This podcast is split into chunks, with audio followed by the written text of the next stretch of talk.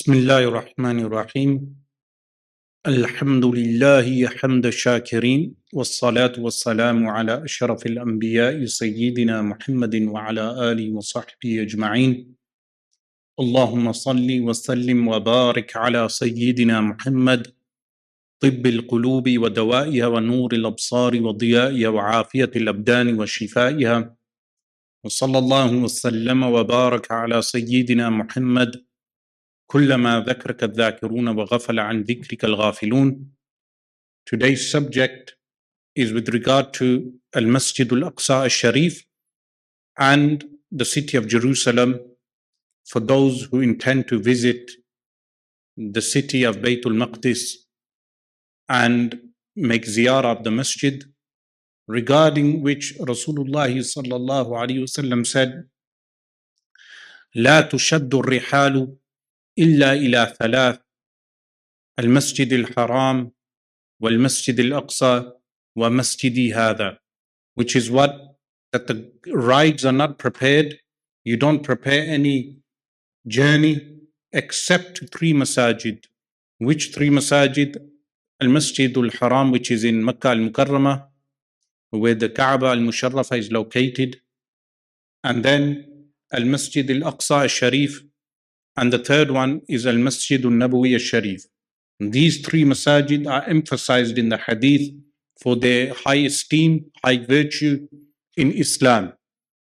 And of course, in Islam, the noblest cities are what? Makkah al Mukarramah, Al Madinah al Munawwarah, and then Baytul Maqdis, which is the city of Jerusalem. Damascus comes forth because the Rasulullah sallallahu visited Damascus also in his childhood when he went on trade with Abu Talib.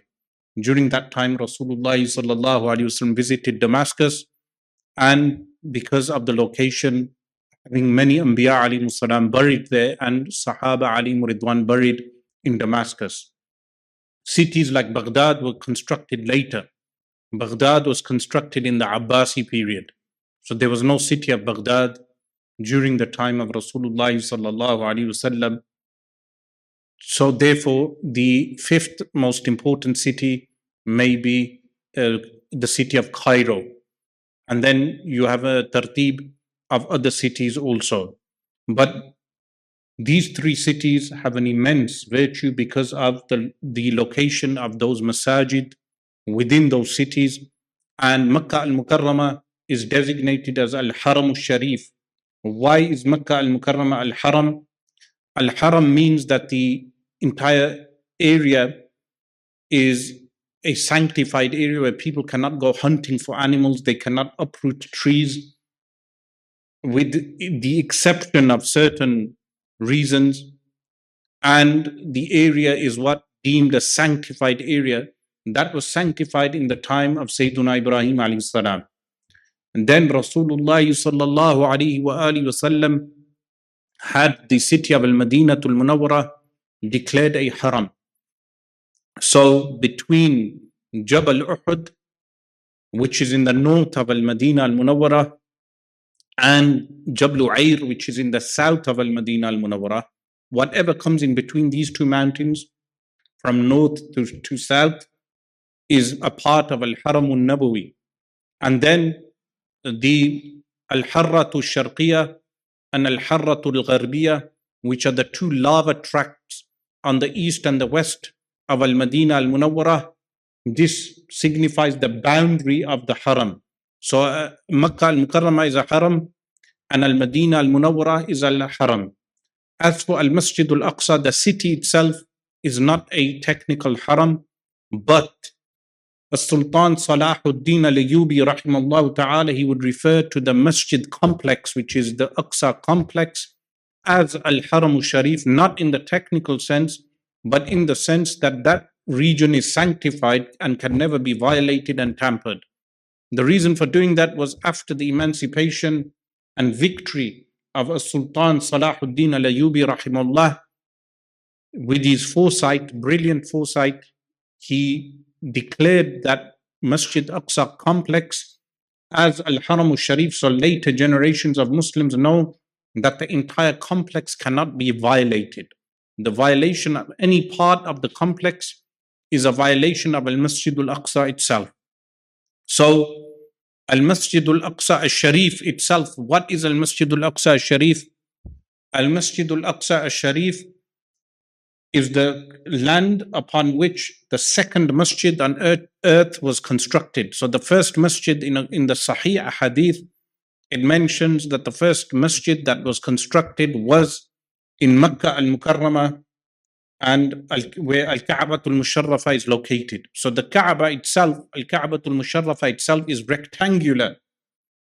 The original Kaaba was rectangular and it had two doors one from where the hatim, the second, the semicircled area is located, and the second uh, door is the current door. So people would enter one door and they would come out of the other door. Later on, there were a few times when uh, the Kaaba was reconstructed. In history, there have been only a few times. One of those times was when the Quraysh reconstructed the Kaaba. When the Quraysh reconstructed the Kaaba, they left the semicircled area void. They placed what is known the, the wall, the semicircled wall, as a hatim. That is known as hatim. So today, when we go to the Kaaba, if you enter the hatim, you are actually entering the Kaaba itself. So the Kaaba originally is rectangular, not cube the original structure, uh, structure is rectangular, but then later on the cube was made and the Rasulullah sallallahu left it as such. So Abdullah bin Zubayr radiallahu anhuma did reconstruct the Kaaba rectangular. After which, when Hajjaj bin Yusuf, when he when he martyred Abdullah bin Zubayr radiallahu anhuma, he returned the Kaaba back to its original shape back to the cube shape. And similarly, the black cloth is not essential for the Kaaba, but it's become urf, the custom. So because of that, the people have kept the custom of the black cloth. The kiswa of the Kaaba does not need to be black. It can be any color, but the tradition has remained as a black kiswa. Now, Al Masjid al Haram was the first masjid constructed in the time of Sayyidina Adam alayhi salam. 500 years later, on the site and the location of Al Masjid al Aqsa, the second masjid was constructed, which is Al Masjid al Aqsa al Sharif. But where was it constructed? The current site that we have is known as the Aqsa complex. That is not only where the gold dome is located or where the masjid at the front in the southern direction is located. That masjid that's on the, there are two masjid buildings on the complex. But those two buildings are not only Al Masjid al Aqsa, the entire complex is Al Masjid al Aqsa. So the ground, when you enter the doors, you are entering the masjid. That is Al Masjid al Aqsa. But what is the history and how did we come to the current form of Al Masjid al Aqsa Sharif? As I mentioned, that 500 years after Al Ka'batul Musharrafa was constructed, Sayyiduna Adam alayhi salam was commanded to construct the second masjid, which was Al Masjid al Aqsa. The name Al Aqsa itself, that is the reference point in Arabic. So in Al Quran Al Kareem, where Allah subhanahu wa ta'ala says, سبحان الذي أسرى بعبده ليلا من المسجد الحرام إلى المسجد الاقصى الذي باركنا حوله لنريه من اياتنا انه هو السميع البصير this verse makes a reference to al-aqsa uh, glorified be he or transcendent from all faults subhan الذي asra who made his servant travel by night laylan at a small interval in the night من المسجد الحرام from al-masjid al-haram which is in Makkah al-Mukarramah ila masjid al to the furthest masjid because that is the name. alladhi barakna hawlahu that furthest masjid that we placed our barakah our blessings in it. hawlahu surrounding it. That means the entire precinct. Not only the masjid but the surrounding city and the surrounding areas are blessed. barakna hawlahu around it. Now here it's referred to as Al Masjid Al Aqsa. Al Aqsa means furthest masjid. This is in reference to from Makkah al Mukarramah, the furthest masjid at that particular point was Al Masjid Al Aqsa. There was no masjid beyond the northern hemisphere, in the northern direction, beyond Al Masjid Al Aqsa. So the name became Al Aqsa. The Zionists today, they attempt to propagate that Al Masjid Al Aqsa is not mentioned in Al Quran Al Kareem. So the common propaganda that is spread in the illegal state of Israel today amongst Jews and Arabs is that Al Masjid al Aqsa has no historical reference in Al Quran al Kareem. And some, a minority of people attempt to say that Al Masjid al Aqsa here refers to some location in Arabia. It doesn't refer to Al Masjid al Aqsa in Jerusalem.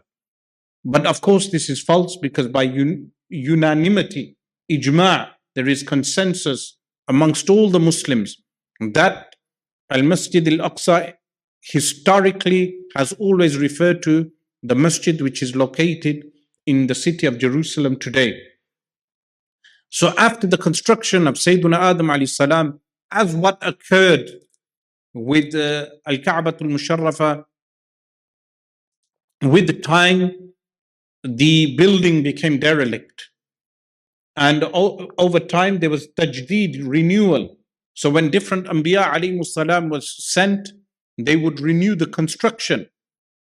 So Sayyidina Ibrahim alayhi salam, he reconstructed the Kaaba as we know in the ayat, in the verses in Surah Al-Baqarah, where Sayyidina Ismail and Sayyidina Ibrahim alayhi salam, they reconstructed Al-Kaaba al-Musharrafa from its foundations and he stood, Sayyidina Ibrahim alayhi salam stood upon a rock which is now known as what? Maqamu Ibrahim, the station of Ibrahim alayhi salam.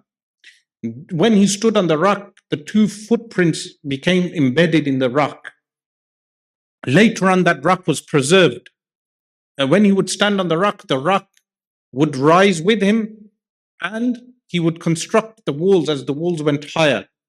The rock was preserved and this became known as Maqam Ibrahim. The maqam of Sayyidina Ibrahim alayhi is ref- referenced in Al Quran al Kareem. And it's a part of the rites of Hajj and Umrah. That if you are able to, you pray two rak'atain, two cycles of prayer behind the maqam of Ibrahim alayhi salam. In the Umrah, when you finish, you pray two cycles behind the maqam of Ibrahim alayhi salam if you are able to do so. Initially, the maqam of Ibrahim alayhi salam was attached to the Kaaba itself. But later on, what happened in the time of Sayyidina um-, Umar radiallahu anh, there were floods. Because the Kaaba isn't at the lowest point in Makkah al-Mukarramah. So what happens is sometimes floods occur. And when the floods occurred, the Maqamu Ibrahim alayhi salam became detached. So they placed it in its current location. And what happened is that the in, if you look at the pictures from uh, the Uthmani Khilafah, you will see that there is a major construction built over the maqam of Ibrahim alayhi salam. What happened later in the time of Al Malik Abdul Aziz, who is the founder of the Saudi dynasty, the third Saudi dynasty, what we have today is the third dynasty. He placed a smaller construction over Maqam Ibrahim, which we observe today. That is the location of the Maqam of Ibrahim alayhi salam. And of course, the, uh, the current location is the same location as it was from the time of Sayyidina Umar radiallahu an. Only the construct that is made over it is smaller, more compact. And this was made with the consensus of a board of ulama, which was across the ummah of the Prophet wasallam, consisting of notable people also. Al Masjid al Haram was reconstructed, as I mentioned, in the time of Ibrahim alayhi but Al Masjid al Aqsa al Sharif was then to be reconstructed by the descendants of Ibrahim. Who are those descendants? The first descendant is whom Sayyiduna Dawood alayhi salam. Now the story of how Sayyiduna Dawood alayhi salam even reached the city of Jerusalem relates, of course, to the history of Sayyidina Musa alayhi salam because Ishaq alayhi salam and his progeny, they settle in a region. So Ibrahim alayhi salam has two children, Sayyiduna Ismail and Sayyiduna Ishaq alayhim salam, two sons who are notable from the progeny of Sayyiduna Ibrahim alayhi salam.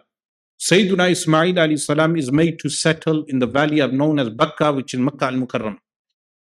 Sayyiduna Ishaq alayhi salam settles in an area known as Hebron, with the word Ibran, which is Hebron in English, which is in Palestine.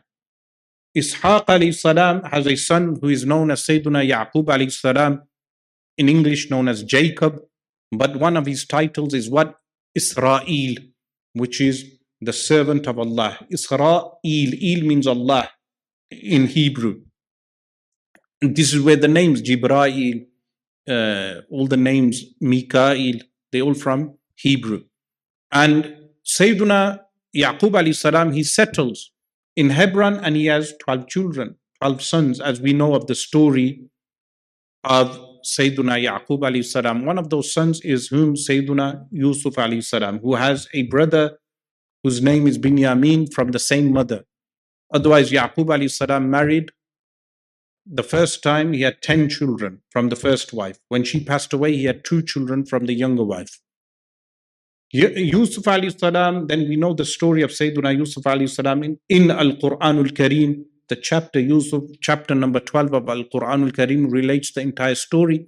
One of the few stories in the Quran which is not repeated in the Quran again. It's only mentioned once, the story of Yusuf alayhi salam. He settles in Egypt. When he settles in Egypt, his brothers migrate to Egypt. Even Sayyiduna Yaqub alayhi he is initially buried in Egypt. And then what happens in that time, the Hyksos period, in, in Egyptian history known as the Hyksos period, the Hyksos kings, they live in northern Egypt and southern Egypt is ruled by the Fara'ina, the pharaohs. Later on, as Egyptologists will tell you, the pharaohs dominated the Hyksos and they conquered the north. When they conquered the north, this is why in the story of Yusuf salam, in Surah to Yusuf, you notice the king of Egypt is not referred to as Pharaoh, he's referred to as Malik because the Hyksos never utilized the word Fir'aun. But later on, in the time of Musa alayhi salam, the title Fir'aun is utilized for the king. So then, as the Hebrews, which is the correct term for them, Hebrews or Bani Israel, the progeny of Yaqub alayhi salam, the real Israelites and the real Hebrews, when they resided in Egypt, they are what? Enslaved. By whom? Fir'aun. When they are enslaved, we know the story of Musa salam. He leaves uh, Egypt, the Exodus occurs, they cross, according to some, the Red Sea. And when they cross the Red Sea, where do they go? They go to the, si- the peninsula, the Sinai Peninsula, which is mentioned in the Quran, Turi Sinin and Sina these are names for the Sinai Peninsula. What is the Sinai Peninsula? If you look at a map, you will see the Arabian Peninsula, you will see the coast of Africa, Egypt, the coast of Egypt. From the coast of Africa, Egypt, to the coast of Arabia, in between at the top, there is a small peninsula that is known as the Sinai Peninsula. The location of Mount Sinai is on that peninsula. Today, there are some Christian evangel- evangelists who attempt to say that the Sinai mountain is located on the Arabian Peninsula. But this is mukhalif lil ijma'. It goes against the consensus. From the time of the Sahaba alayhi ridwan until today, the Muslims always deemed the Sinai Peninsula as the location of the Mount Sinai. Mount Sinai is on that peninsula. In fact, there is a masjid on top of the mountain. So initially, the Jews they constructed a synagogue. Then the Christians constructed a church. But then the final revelation, which is Al Islam, the Muslims constructed a masjid which finalizes everything. And the Mount Sinai is one of the locations which a Dajjal cannot enter. So, according to some ahadith, Dajjal, the false Messiah, cannot enter Al Masjid al Haram, he cannot enter Al Masjid al Nabawi. In fact, he cannot enter the city of Makkah al Mukarramah. He cannot enter the city of what? Al Madinah al Munawwarah, but he cannot enter Al Masjid al Aqsa. So the, the Masjid Aqsa complex, he cannot enter that. Ariel Sharon, when he attempted, he was booted out with slippers, meaning one of the greatest Satans that lived in recent history. He attempted to enter the Al Masjid al Aqsa complex and he was humiliated. Anyone who attempts to denigrate the masjid from the so called Israelis today, they will be denigrated by Allah subhanahu wa ta'ala. They will be disgraced. So, from this history, then Bani Israel, the children of Israel, salam, they roam the deserts with Musa salam for 40 years. Why? Because we know the story, what occurred. They craft a calf, a golden calf, and then they worship the calf on the instruction of a Samiri. And then Musa salam descends down from the mountain, from Mount Sinai. He has the calf destroyed and he brings the Bani Israel back to Tawheed of Allah subhanahu wa ta'ala. But then they are condemned to roam the deserts. And they may have constructed small villages in the Arabian Peninsula, which explains the sites in Arabia. So when they claim that Sinai, those are not Sinai. Uh, that is not Sinai. That is when the Bani Israel were roaming in the Arabian Peninsula. They left certain historical artifacts in Jordan, in Arabia, for all this time when they roamed around as Bedouin people, as nomadic people. Then, after Sayyidina Musa salam passed away, and according to some, he's buried in Ariha, which is Jericho. And Rasulullah وسلم, on the night of Al Isra passed by his grave.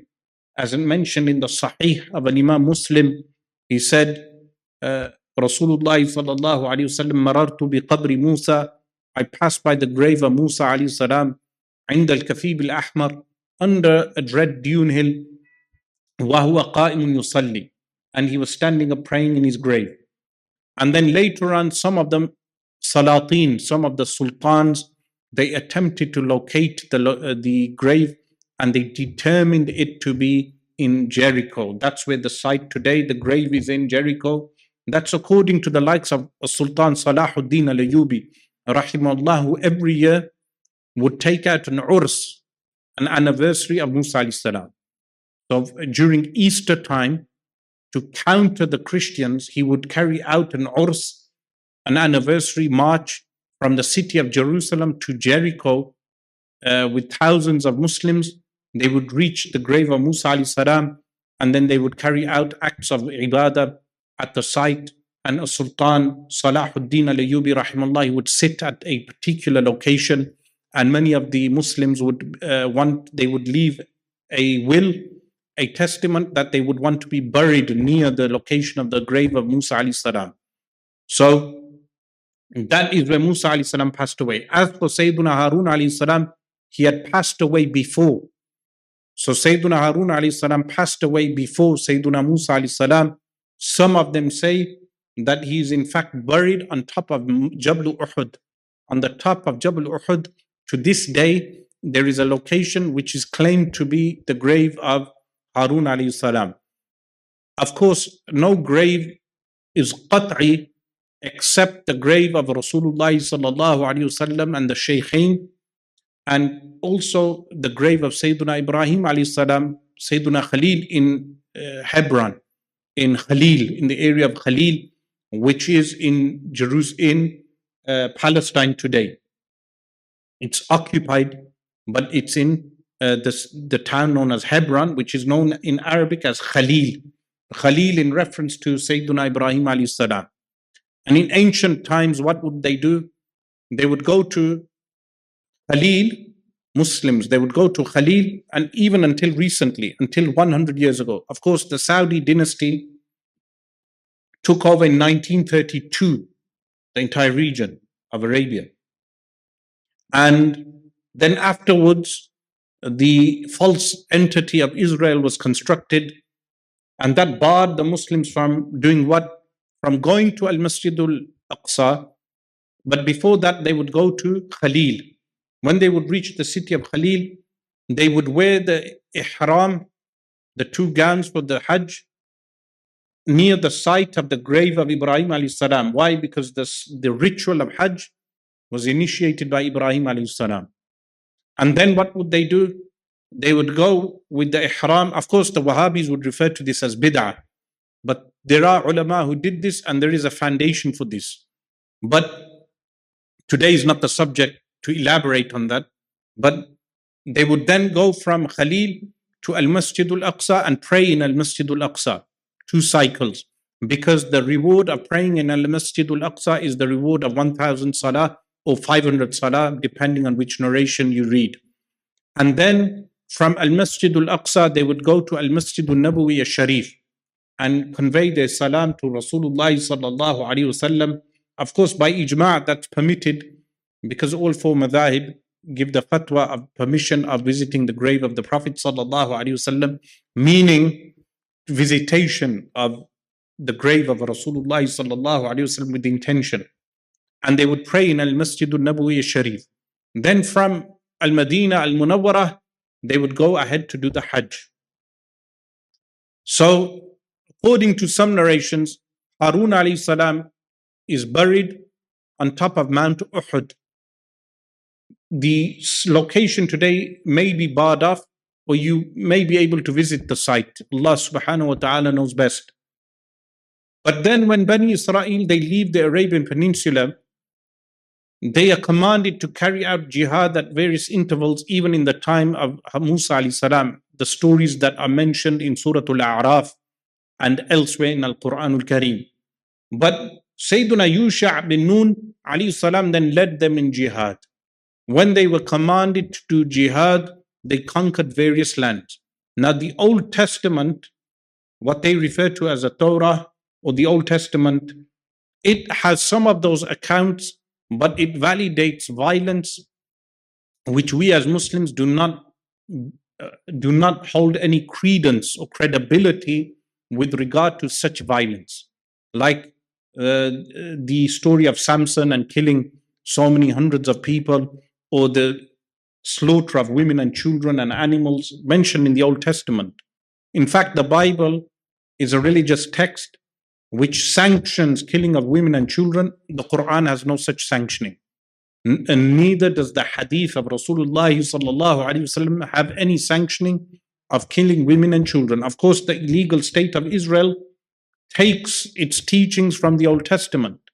While in Al Quran Al Kareem, you can read the Quran from cover to cover, you will find never find any sanctioning of killing of women, children, captives, uh, innocent people. No innocent people. The leader is not instructed to kill any innocent people at all in the Quran and Sunnah. But in the Old Testament, we find guidelines for the IDF. Today you have the guidelines for the IDF found in the Old Testament. But when the Bani Israel were commanded to do jihad, one of the places where they were commanded to do jihad at a later date was the city of Jerusalem. And we find the story in Surah Al Baqarah.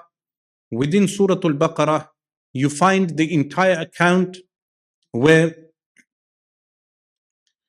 Talut is commanded to fight Jalut. Jalut in English known as Goliath.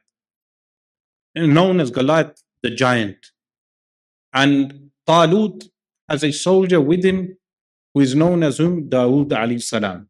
Now Dawood salam kills Jalut and he attains kingdom, al-mulk. He is also referred to as Khalifa. And the Khalifa meaning the caretaker of the earth. A, an inheritance which later would pass on to the ummah of the Prophet wasallam in the form of Sayyidina Abu Bakr an, and then his successors until the day of judgment. But what occurred?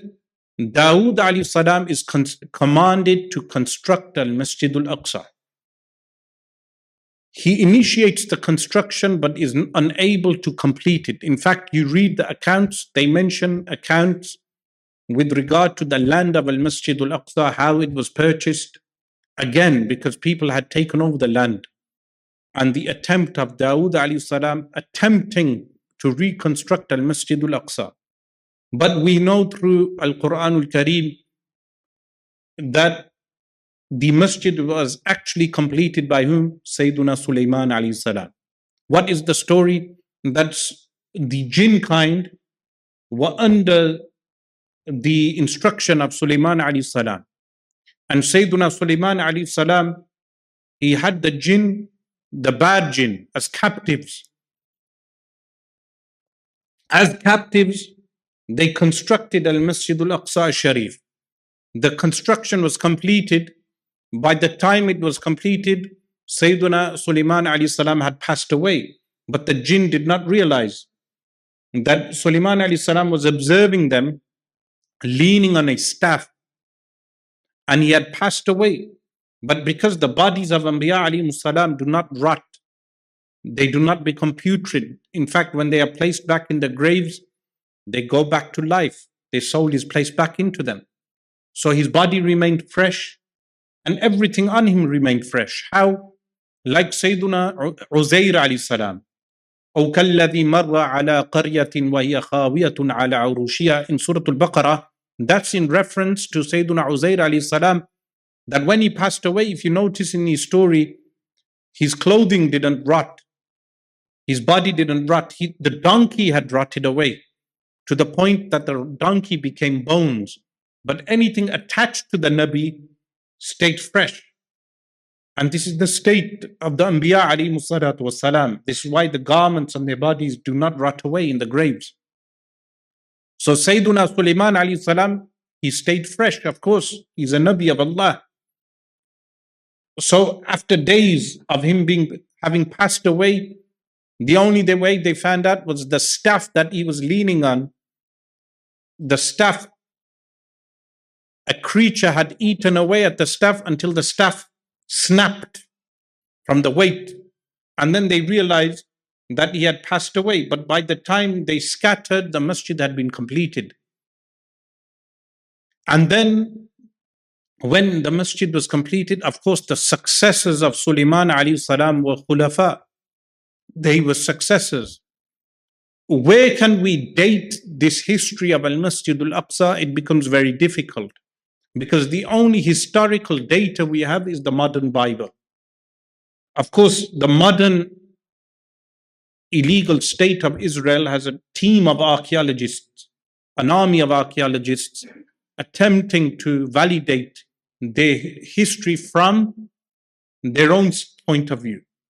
But of course, the modern Israeli state is actually Ashkenazi in origin, meaning not Hebrew in origin the vast majority of them. They are not Hebrew people. They are not people uh, who are Semitic in nature, with the exceptions. There are exceptions uh, amongst them, but the vast majority of them are Ashkenazi people who settled in Europe. But prior to Europe, they came from southern Russia, meaning they have a Turkic origin. They do not have a Middle Eastern origin, but they attempt to graft their own history onto the region and they are attempting to find historical data which will validate their own version of history.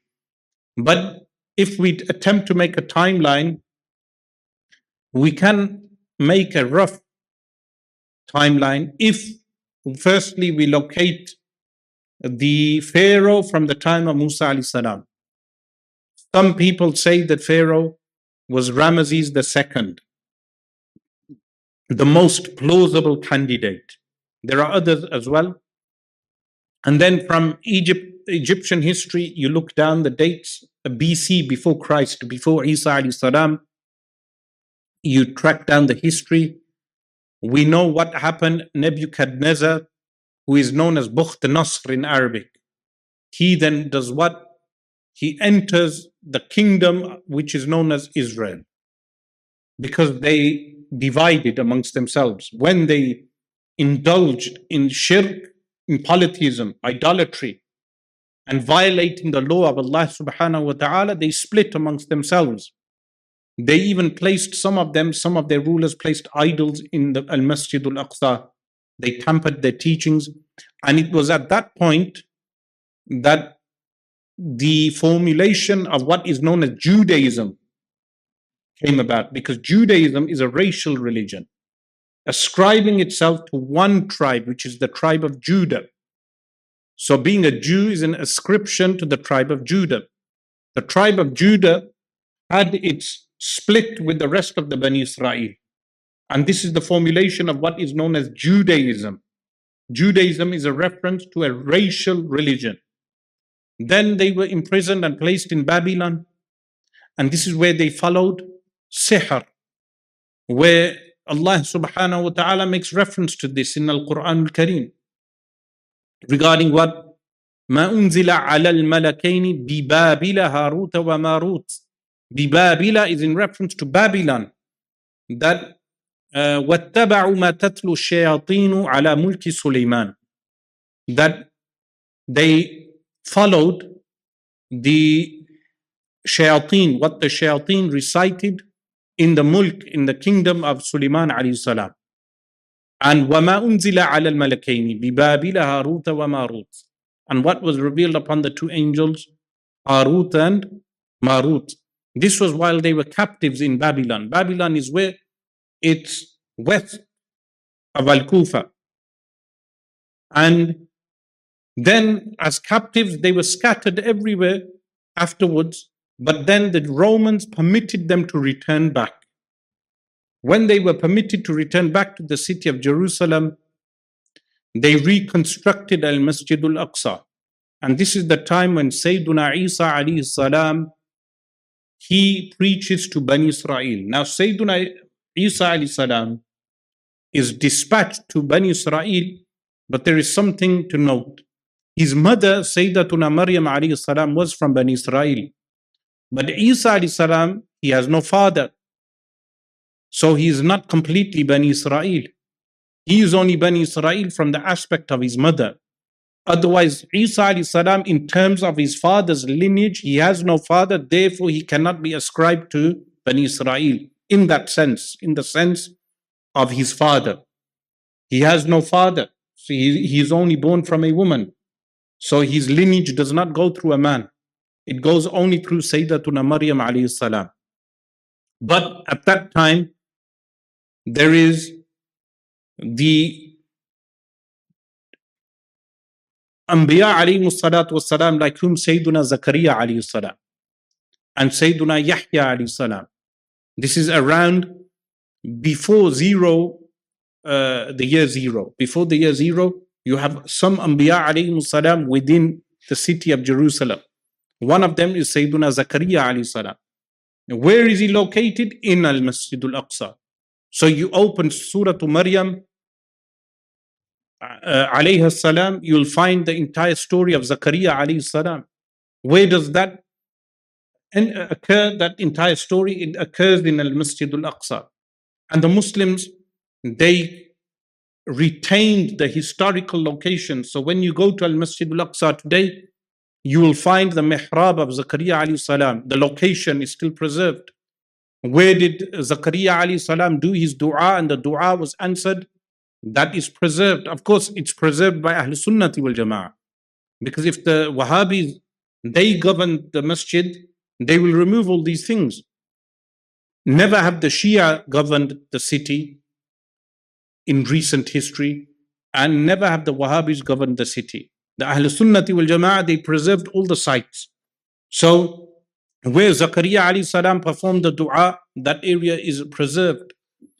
And then what happens is that Sayyidina Isa salam, he enters the city of Jerusalem. Where does he reside? He resides on the Mount of Olives, which is East Jerusalem. East Jerusalem today is under occupation, but according to the UN, it should be under the Palestinian Authority, East Jerusalem. So when you go to the city of Jerusalem, you go to East Jerusalem, the Mount of Olives is located in East Jerusalem. It's about 15 minute walk away from the citadel, the citadel of uh, the city of Jerusalem. Sayyidina Isa salam, he enters the city and he goes into Al Masjid al Aqsa and he finds Now remember, Bani Israel, those who remain of them, Bani Israel racially, those who remain of them, they are now religiously misguided. Why are they religiously misguided? Because when they formed this false teaching of Judaism, which is not the message of Musa salam, they permit usury. And when they permit usury, they permit other things. Sayyiduna Isa salam finds them carrying out the act of banking in Al Masjid al Aqsa. So, bankers are not something new. They were found even in Roman times. And then this was a profession adopted by people who happened to be of the Jewish faith, but not from Hebrew lineage, from Ashkenazi lineage, in Europe also, because usury was prohibited to the Christians.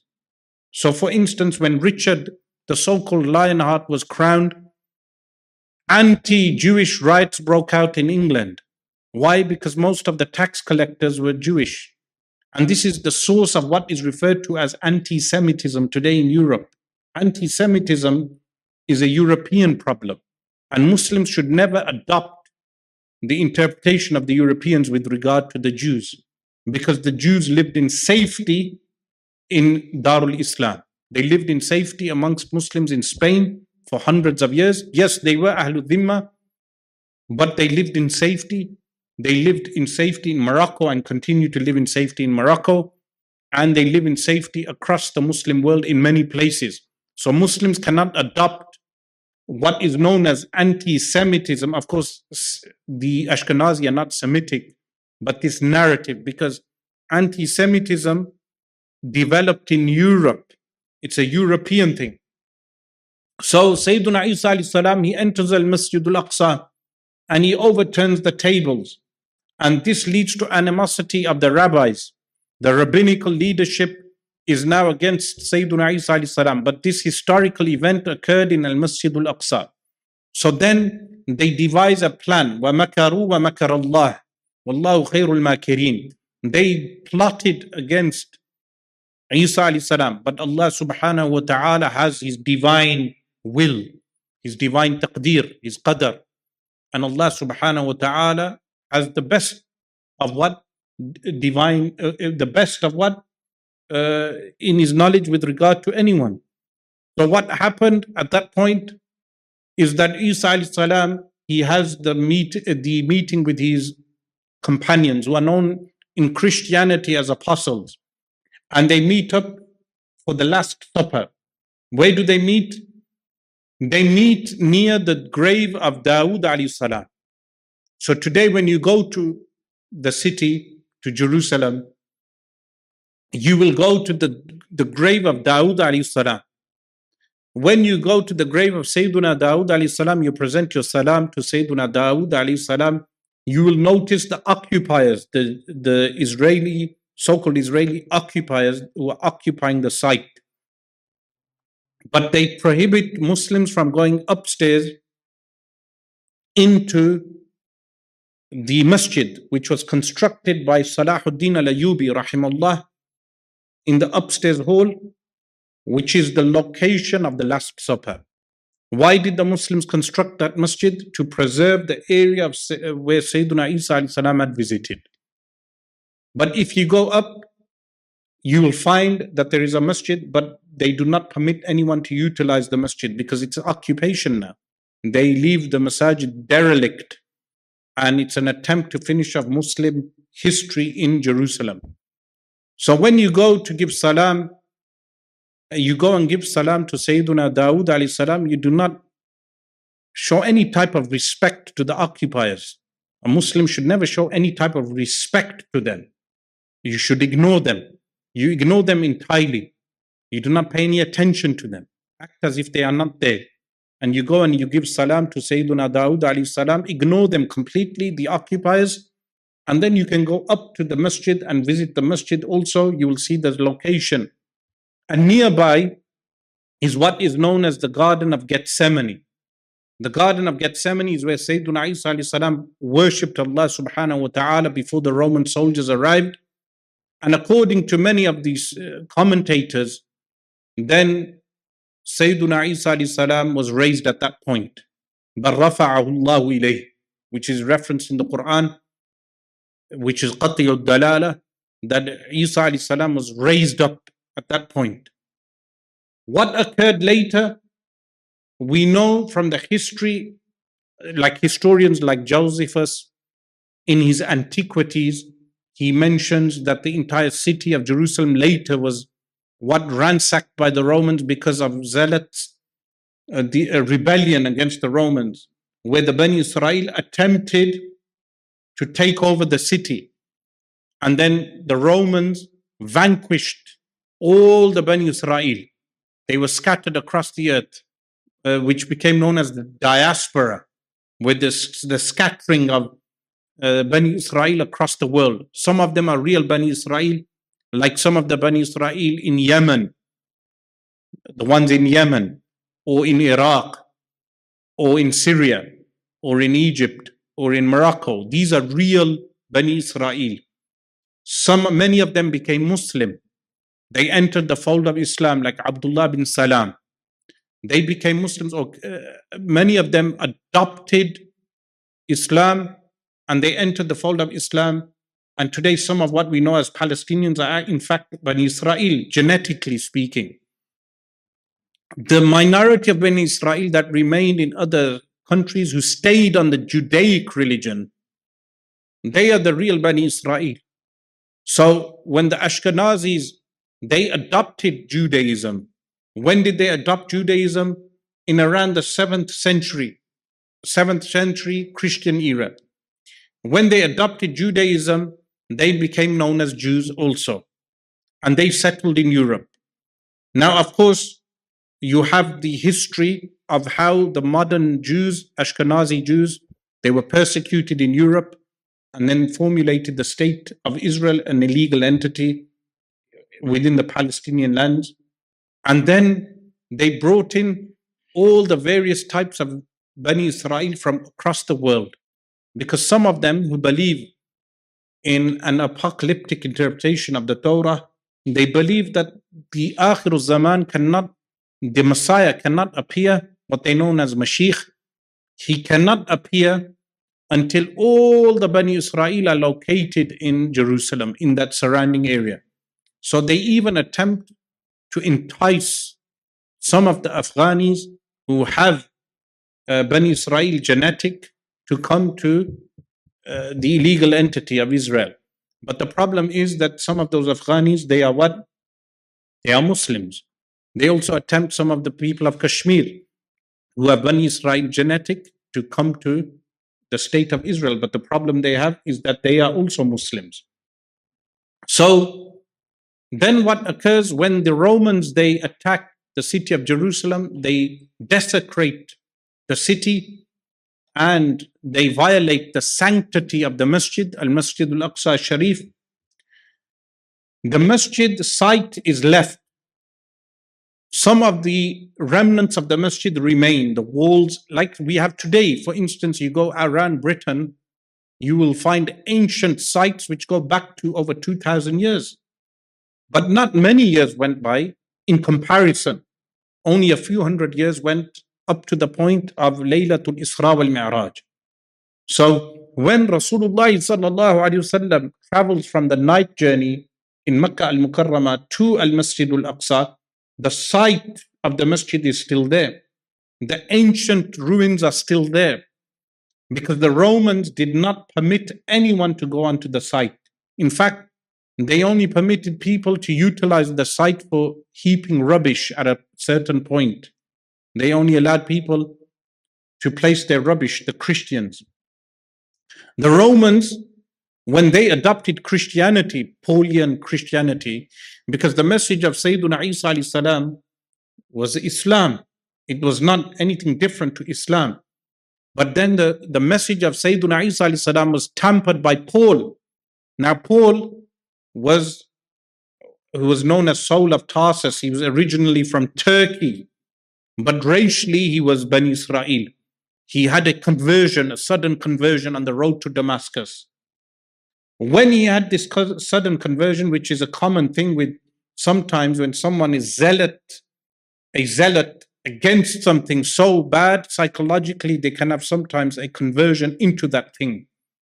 So if someone goes overboard regarding any sect or overboard with regard to any religion, sometimes psychologically they can have a conversion to that religion or conversion to that sect. Is mentioned by psychiatrists like William Sargant in his book, The Battle for the Mind. It explains why Paul had this sudden conversion. But Paul then tampered the teachings of Sayyidina Isa salam, and he of course had adversity with James. James was known as the brother of Isa salam. Whether he is acknowledged as the brother of Isa salam in Islam, in Christianity he is known as James, the brother of Jesus. So there were two conflicting teachings. There was the real teaching of Isa salam, which is Islam, and there was the conflicting teaching of Paul of Tarsus. Paul of Tarsus, he tampers the teaching of Sayyidina Isa salam, but the teaching spreads. And we know that some of the companions of Isa salam preached Islam. So in Surah Yasin, for instance, you have the story of the people who go to a town and preach in Surah Yasin. Similarly, in Surah Al-Kahf, the story of the people of the cave. The people, the seven youngsters who fell asleep in the cave, they were people who adopted real Islam and the real teaching of Isa salam. Likewise, you have St. Peter's Basilica in Rome today. St. Peter's Basilica is supposedly the site where St. Peter, Peter the Rock, who Sayyidina Isa said according to the New Testament, according to the Christian teaching, that I shall build my church on you, meaning a rock. And what happened, they say that he went to Rome to preach Islam. It must have been Islam. And what happened, that the Romans persecuted him and killed him, and he was buried on that site. So the Vatican Church is literally constructed upon the body and the tomb of St. Peter. So this type of Christianity spread and when eventually uh, Constantine, the emperor, who constructed Constantinople on seven hills, like Rome was constructed on seven hills, when he adopted Paulian Christianity and they selected only four gospels from all the hundreds of gospels, of course, four tampered gospels, the Christians then persecuted the Jews even more. So the Romans already persecuted what became known as Judaism but genetically Bani Israel, or anyone who adopted Judaism became known as a Jew. So you had two types. You had people who were racially the people who were Hebrew, and they stayed Jewish in religion. They adopted the religion of Judaism, meaning not the deen of Musa salam, which was Islam. And then you had people who believed in Judaism, but racially they were not Bani Israel, they became known as Jews also, like Ka'ab al-Ahbar. Ka'ab al-Ahbar was an Arab, but he adopted Judaism. And then later on he became a Muslim. But genetically he was an Arab. But you had some of the Bani Israel located in Al-Madinah Al-Munawwarah. They were actually Bani Israel. They had lineages back to Musa alayhi salam. They had lineages back to Harun alayhi salam. They were real Bani Israel. Later, many of them adopted Islam, but most of them they were scattered. You know the story of what happened after Khaybar, that they were taken as captives, and then in the time of Sayyiduna, many of them were made to uh, exile the Arabian Peninsula, uh, which modern day Israel, by the way, makes an issue with regard to the seerah of the Prophet wasallam, which is not the subject of today, but what happened then when they scattered across the globe? They either adopted other religions or became Muslim, and some of them remained as minorities throughout the world.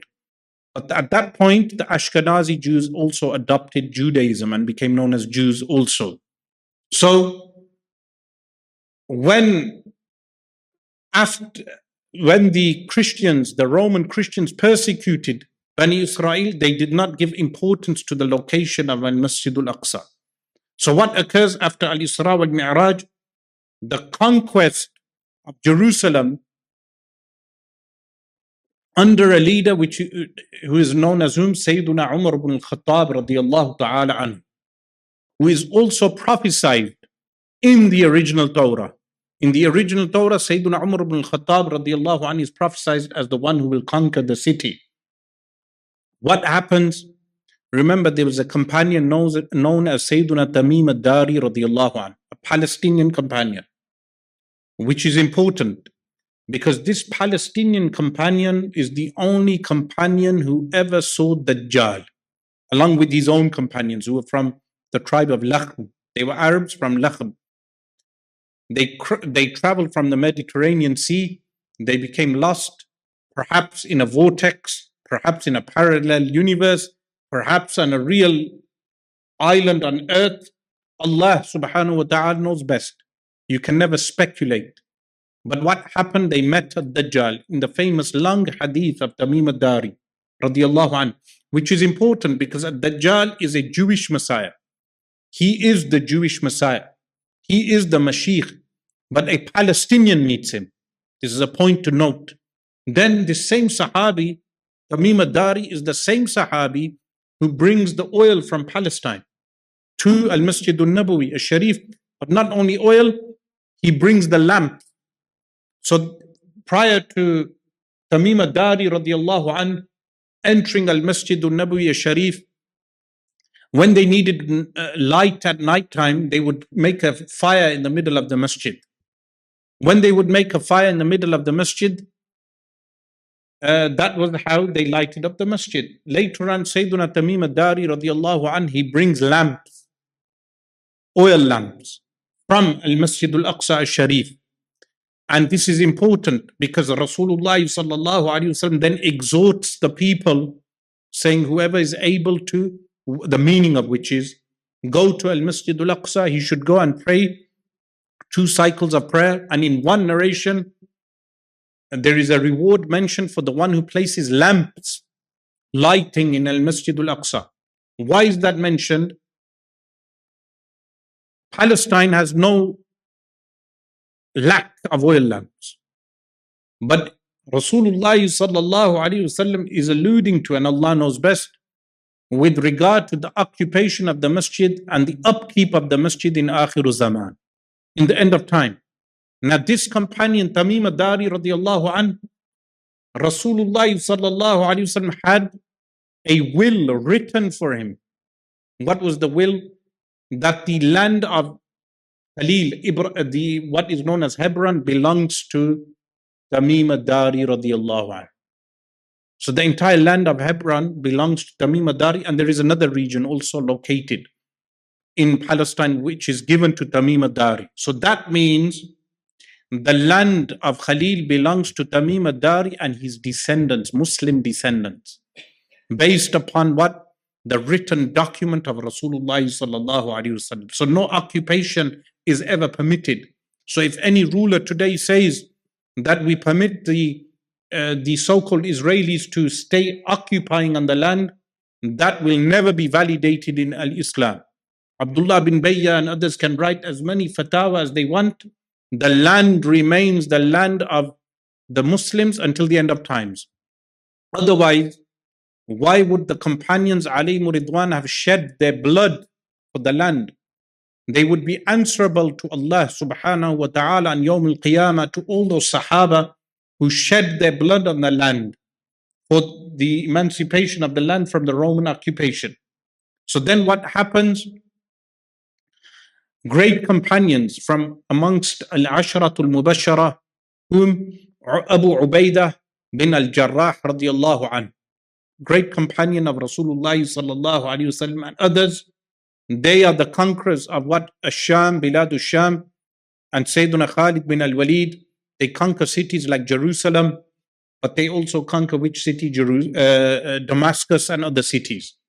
But when they enter Damascus, they enter from two directions. They enter from the east and the west. Some of them enter as conquerors, from one direction. Another group of them enter with a peace deal. Both of the armies meet in the middle of what is Al Masjid al Umawi today. Now, Al Masjid al Umawi, historically, it was the temple for Saturn. First, it was the temple for Saturn for the Romans. Then, when the Romans adopted Christianity, they made it a church. When the Sahaba conquer Al Masjid al Umawi, remember which Nabi is buried in the masjid? Sayyiduna Yahya alayhi salam, his head is buried in the masjid. Sayyiduna Yahya alayhi salam. So the Christians had preserved the head of Yahya alayhi salam and they buried the head in the church. But what happens? Two segments of the armies of the Sahaba enter. One conquers through war, the other one enters through peace from the other gate. Half the church is then made into a masjid, showing that Sultan Muhammad al Fatih, rahimahullah ta'ala, did no wrong by making Hagia Sophia into a masjid. It's the sunnah of the Sahaba alayhimur ridwan. Half the church is made into a masjid. The other half is left. Why? Because they gave the city in peace. So when we conquer with peace, we leave the church. When we conquer by war, we have the right to ch- change holy sites into our own holy sites. That is the legal stance. So later on, during the Bani Umayyah rule, some of the, the Khalifas of the Bani Umayyah, one of them, he purchased the rest of the church. So half of Al Masjid al Umawi was conquered and made into a masjid by ijma' of the companions, consensus of the Sahaba. And then the other half was purchased and made into a masjid. They purchased that. The entire story is found in Al Bidayah wa Nihaya of Ibn Kathir, rahimahullah ta'ala. Likewise, they enter Jerusalem, but prior to entering Jerusalem, the bishop of Jerusalem gives away the city. He gives away the city on the condition that the leader of the Muslims, which is Sayyidina Umar ibn Khattab radiallahu anh, he can enter the city. So what did the Muslims do? They left all the churches. So the, the site of the Holy Sepulchre the claim that Isa salam was crucified on the site of the church of the sepulchre, the church is left. The church of the nativity is left. The Muslims leave their churches intact. They do not forcefully make the churches into masajid. This is why the claim that Sultan Muhammad al Fatih did a wrong thing is a wrong claim. Sultan Muhammad al Fatih, rahimahullah, was a pious, righteous ruler who is mentioned in the hadith of Rasulullah. Then what happens? They write a letter, the Sahaba, the conquering companions, alayhimur ridwan, they write a letter to Sayyidina Umar ibn al-Khattab radiallahu anhu. Sayyidina Umar radiallahu anhu, he carries out Majlis Shura, consultation. In that consultation, Sayyidina Ali radiallahu anhu, he gives the best advice. He says, if you do not go and take the city through peace, the Romans, the Christian Romans, will have a change of mind. And then they will regroup against the Muslims. So Sayyidina Umar radiallahu an, he marches out to the city of Jerusalem. The story is well known that he rode one camel with his servant Aslam, and then he reaches the, the citadel and he reaches a mountain which is known as Jabal Mukabbir. Because when he reached the mountain, you will see this mountain in the city of Jerusalem. He saw Al Masjid al Aqsa from far, meaning the site. And he said, Allahu Akbar, Allahu Akbar. So the mountain became known as Jabal Mukabbir, the mountain of the one who says Takbir. And then the bishop takes him around the city of Jerusalem and he gives them guarantees but he also writes down the shurut umari, the conditions for the Christians. There are conditions, limitations of what they can and cannot do. And they are made ahlul jizya, that they must give jizya, which is the solution for the current occupation. That the Muslims must demand from the residents, Jews and Christians, jizya, they will have safety. And the Sharia of Allah rules. That is the solution that Jews can reside in Jerusalem, Christians can reside in Jerusalem, but they must pay jizya and be ruled under the law of Allah subhanahu wa ta'ala. What does that mean? They can rule themselves according to the Torah. The Jews can rule themselves according to the Torah. The Christians can rule themselves according to the Injil and the Torah. But the, they must pay jizya to the Muslims. That is the Sharia of Allah subhanahu wa ta'ala. And that is the only peaceful solution also. The other solutions are not peaceful. So then, Sayyiduna Umar radiallahu an, the famous story in the, the church of the sepulchre, he prays outside and the Muslims constructed a masjid which is known as Masjid Umar radiallahu an. And then what happens? He is taken to the site of Al Masjid al Aqsa. He observes that the Christians have been throwing, dumping so many things on the site out of hatred for Judaism. So what does Sayyidina Umar radiallahu an command? He commands everyone to clean the site. So they clean the site. The entire complex is cleaned. And then he says he takes shura, consultation. Where should we construct the masjid? So the entire site is a masjid. But a limited building needs to be constructed for salah, for prayer. So Ka'ab al-Ahbar, who was a convert from Judaism to Islam, an Arab convert, which shows that Islam has no such concept as anti-Semitism, because Rasulullah had a wife who was genetically Bani Israel, Sayyidatuna Safiya alayhi salam.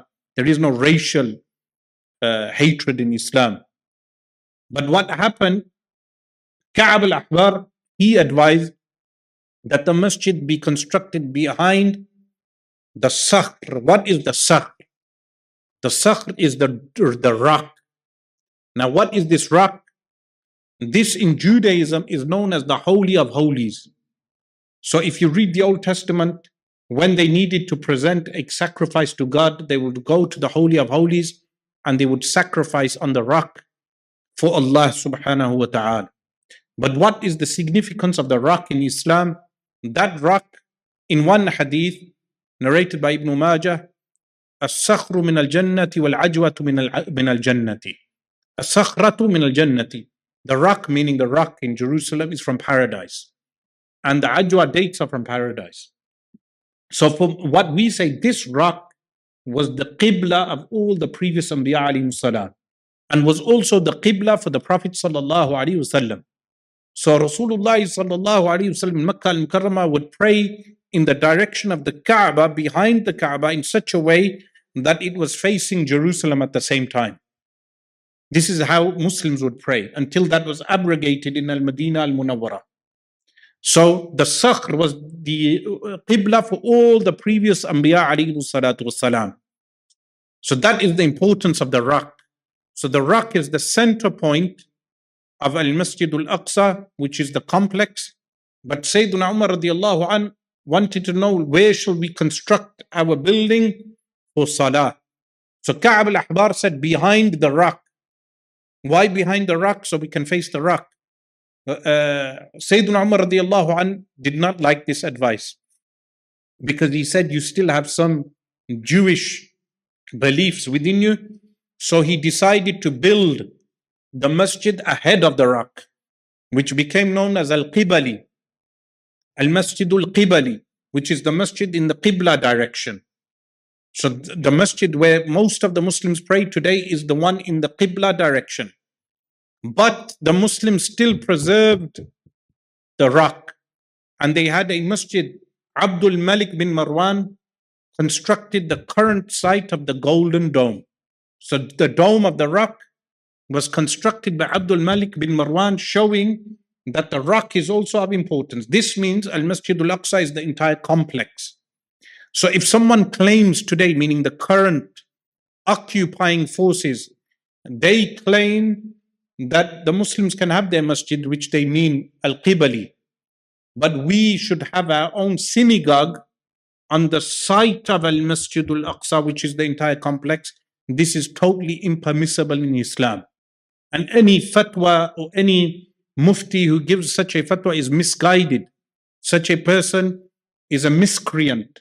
Such a person is an agent of a Dajjal. If they say, if they give a fatwa in the future that we can have a church or a synagogue located on the Al Masjid al Aqsa, the complex, this is totally impermissible, and such a person has sold his deen. He has sold his deen to the Zionist entity. So when we talk about the preservation of Al Masjid al Aqsa Sharif, it's the entire complex is a masjid for the Muslims. It means the preservation of the, the sakhra, which is the stone, and the golden dome on the, the, the masjid which has been constructed, and Al Qibali, the masjid at the front, as well as the entire complex. Now, what happened at a later date? We know of the Christian crusader conquest of Jerusalem and the occupation and then the emancipation under a Sultan Salahuddin al-Ayyubi radiallahu an. But what happened after the conquering of Sultan Salahuddin al-Ayyubi rahimahullah ta'ala was that he placed whole uh, markings on all the historical sites. And then Ad-Dawlatul Uthmaniyya, the, the Uthmani Caliphate, they also placed markings all over the Aqsa complex. So when you go today to Al Aqsa complex, you will see different markings, musalla markings, various markings. Each one of these has a historical significance. Like a certain alim may have prayed in a certain place, or a certain nabi may have play, prayed in a certain place. There is his, history behind the mihrabs that they constructed. Every single marking has a history. Therefore, the entire site is um, belongs to Islam, belongs to the Muslims. In fact, the entire city, Jerusalem, belongs to Islam. So, those markings left by the Ottomans is something when you visit, you must find out the historical re- relevance of those markings. There are over 200 markings. What is the future of the city?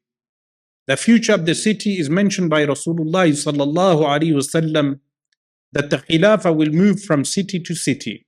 It has moved from Al Madina Al Munawwara. Remember, whenever the Khilafah moves from a city, it doesn't go back to that city.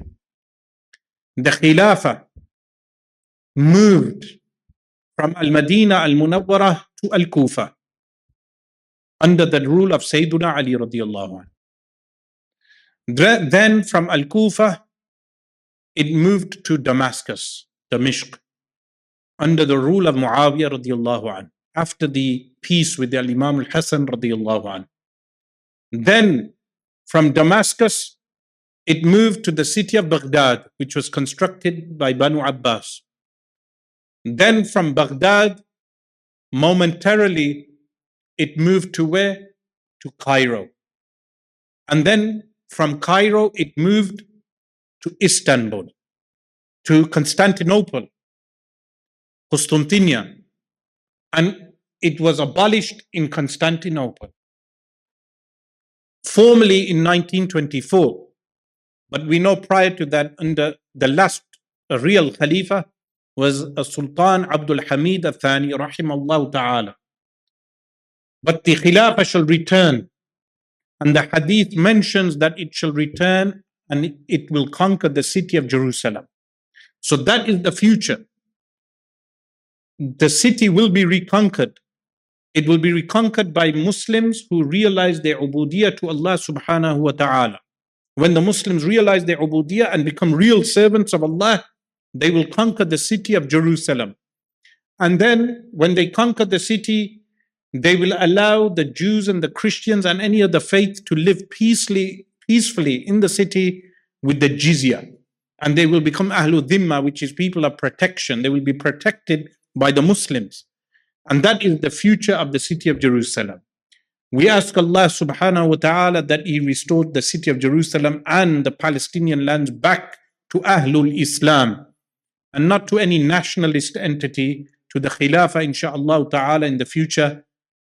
جزا عنا سيدنا محمدا صلى الله عليه وآله وسلم ما هو أهله سبحان ربك رب العزة عما يصفون وسلام على المرسلين والحمد لله رب العالمين.